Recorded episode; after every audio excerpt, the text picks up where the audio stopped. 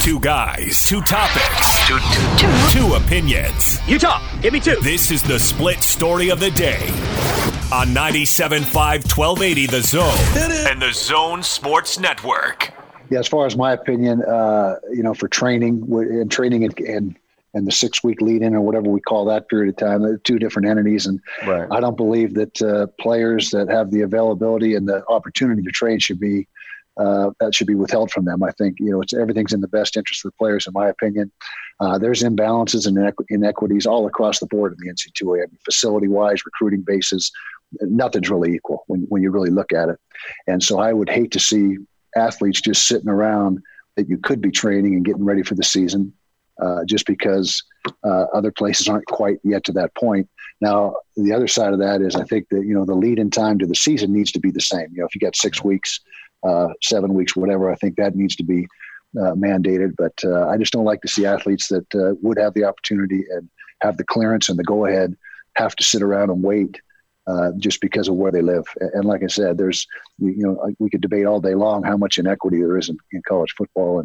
And that's just my opinion. Of course, we've been following sports in the absence of sports and how it would possibly return throughout all of this, Gordon, in the various professional basketball and college football mattering the most to us around here, of course. And we've talked a lot about the NBA's possible return. But one thing is really true, Gordon, and we're going to dive into this, is that it is going to be a lot easier for professional leagues to come back in some way, shape, or form than it is going to be for college athletics. Yeah, there's I would agree with that. And to make excuses, especially for the college guys, Pac-12 Commissioner Larry Scott said there's no playbook for this, Jake. Which is true, and makes this really weird. And there's a piece in Sports Illustrated, SI.com, written by Ross Dellenger and Pat Forde. And in fact, Ross is going to be on the show tomorrow. But they've done basically a breakdown of how college football could come back, what would have to happen. And it's not so much a breakdown as it is the opinions of the conference commissioners as they interviewed basically all 10 of them. From the P5 and the G5, and then actually it's 11 because they also, the athletic director for Notre Dame, they interviewed him. But they got their thoughts on these 9 different points, starting with, for example, number 1 is who's going to make the decision to restart on-campus training, and it goes on and on and on. And we can get into, it's very thorough, and we can get into different parts, and it's very interesting to see the differing in opinions on all of this stuff. But one where I think we should start, Gordon. Before you get to that. Yeah. I was unaware until I read through this stuff that all those representatives from all those leagues meet like bi-weekly. And not including BYU, by the way. I don't know if that stood out to you too, but I just thought that was interesting that they get together and discuss the issues of the day, which is great, and that doesn't mean they agree, but they're at least talking. And it's the group of 5 and the P5 commissioners and Jack Swarbrick, right, the athletic director at Notre Dame. I don't know. I'm sure the independents and Tom Homo would like to be represented on those calls, and maybe they are. I don't know, but these are comments from those involved. And let's fast forward a little bit, Gordon, to question number 4. What if some schools can open and others, because of state governing orders, cannot? And this is let's get the opinions of Craig Thompson and Larry Scott, because they're very much different. But I think that's a huge topic in this part of the country in particular, given the way that Washington, Oregon, California, Nevada are kind of opening up or not opening up, as the case may be. Because these two commissioners, though in pretty much the same footprint, Gordon, have very different opinions. Okay? Mm-hmm. Yeah.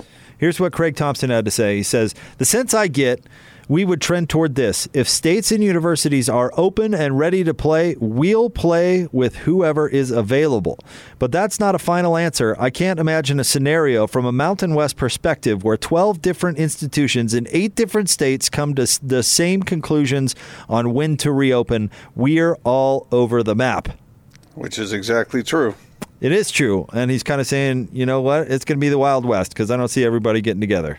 Mm-hmm. Larry Scott said this, said, quote, "I'm hopeful and optimistic that if our universities and conferences, with the benefit of medical expertise, determine it's safe for training camp to open in July and a season open in August, we are going to be able to do that nationally in a coordinated way."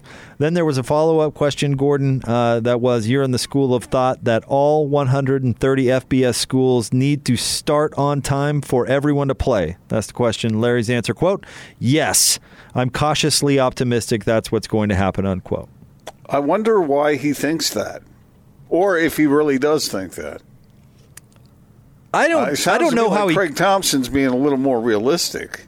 I don't know how Larry could think that, or even, let me put it this way, that's a possibility, sure, but what's the percentage of that going to happen? I mean, yeah. Craig Thompson is 100% right. You're coordinating politicians and health officials in how many different states. What are the odds that they're going to be on the same page about everything nationwide? It's fractured. There's no way, right? Maybe I'm just being cynical about this, but I don't see that happening in any way, shape, or form. No way. Sorry, go ahead. I do think that the athletic directors and school presidents, many of them around the country, are determined to have football because they need the money. They need the money. And so I think they do agree on that. But what will the restrictions and the directives be? What will the attitude be in these various regions? That seems like it's hard to predict at this point. And they do say in here that there's more questions than answers. And these guys are guessing, I guess, if you want to say it that way. But I'm not sure I understand exactly where Larry Scott's coming from on that you're going to have that kind of universal thought. I would guess that he doesn't want to admit right now that they would proceed without the California schools, because that would not be popular. And, I mean, if you look at the way, Washington's being a little bit more restrictive, there are two schools up there. So now you're looking at 6 out of your 12 institutions, and so that's half the league. So he might be really weary about rocking the boat.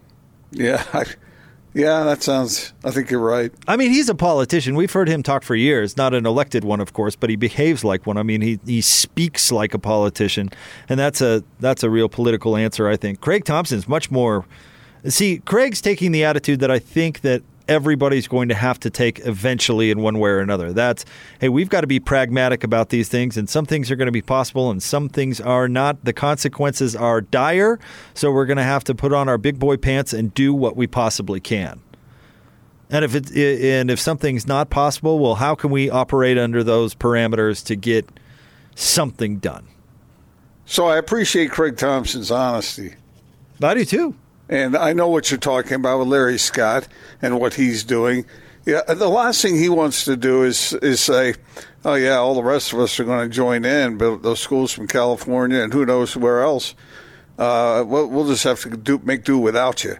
Like, yeah, okay. Which is, yeah. Listen to Mike Oresco's comments, Gordon, from the AAC in answering the same question. He says, if California is not playing football, but everyone else is, do we still play? My guess is we would play. But that would create a real problem for the Pac-12 and the Mountain West, which have teams in California. I can't speak for them, but I don't think that would necessarily inhibit people from playing in the rest of the country. But it might mean not playing a game with a California team. It could get uncomfortable and it could get messy if the governors can't get on the same page, and that's what you're hoping happens. Well, why you'd hope that happens. But that attitude is hilarious. That's like, well, if California can't play, I don't know. That stinks for the Pac-12, I guess, but we're looking good. Oh, man. Yeah. That's how it's going to be, though. This is the real issue here. Yeah, that's how it's going to be. Finding. I mean, Larry Scott is talking about that bringing into a situation where everybody has to start at the same time. I don't even know if your schools are all going to agree that they want to start at all, or that they can start at all. They all want to start. He seems like, Larry Scott just strikes me. At the times I've been part of interviews with him, he seems like he's whistling in the dark. He's just walking through, what problem? These other commissioners are bringing it strong and saying, yeah, this is very real, and here's the situation, and Larry Scott going, we'll all be together. Well, that's what Larry Scott's hoping for, because that's his best case scenario, and he just wasn't going to talk about what lengths he would go to. Yeah, you're asking me how much more I would spend for my shoes, and I'm not going to answer that to your satisfaction. And Larry's not going to answer this to ours either. How far he'd be willing to go? Because how long would he keep his job if he just truly disregarded the four California schools? That probably wouldn't be real good for his long-term security, unless he had their blessing somehow, which I'm sure they're not giving, at least now. Not now. Well, I don't think you mentioned Bowlesby. Did you, Bob Bowlesby, what he said when he was asked, what if you have 40 states open and 10 are closed? Let's see. Here's start playing football without the 10, and Bowlesby said, I think you probably start playing. Yep. That could actually happen within leagues as well. It's almost a more difficult question within leagues than on a national basis. There are places that are hot spots. The numbers in Dallas are continuing to climb. Our governor in Texas has proclaimed we're going to start opening up business and society, and he even acknowledges that there's a bit of a gamble with it. We're going to have to watch it, too. We go back to practice, and all of a sudden we have somebody test positive, and we're going to be out of business. Well, you've got to get to the point where you won't be out of business. I mean, you can't even start if that's the case. And we've heard people, most notably Adam Silver, say that. So I don't know if I agree with Bowlesby, but he is, very bold with his opinion. They're going to proceed, and they'll figure it out as it goes. And stragglers be left behind. That's what they're saying, and that's probably what's going to happen in some respects.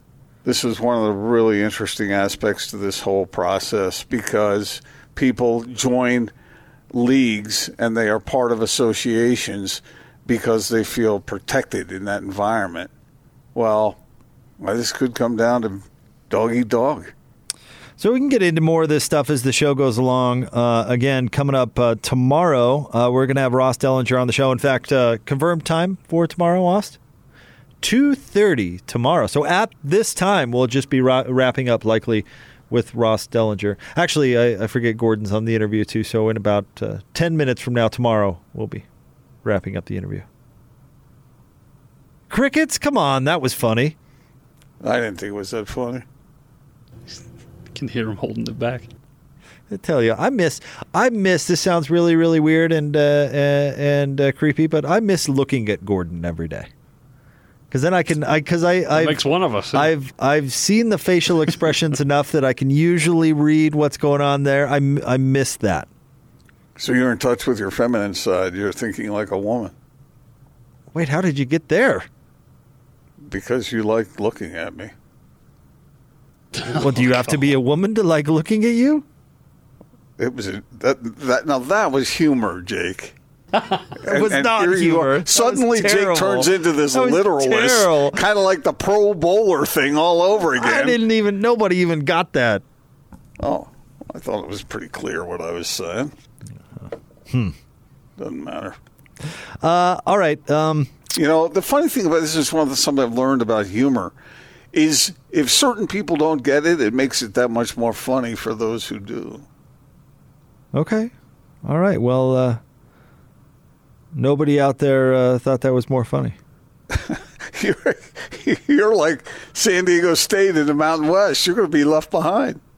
Want to remind you about our friends at RGS Exteriors and Construction. We're talking with our good friend Tim Brown all show long here today. But, of course, they are the best when it comes to anything with your exterior. Install or replace rain gutters, heat cables to prevent ice and snow buildup, gutter covers to stop leaves, a replacement of fascia, soffit, install new brick, stone, and stucco. It goes on and on and on. Give them a call, 801-280-3110. That's 801-280-3110. More next, 97.5 and 1280 The Zone.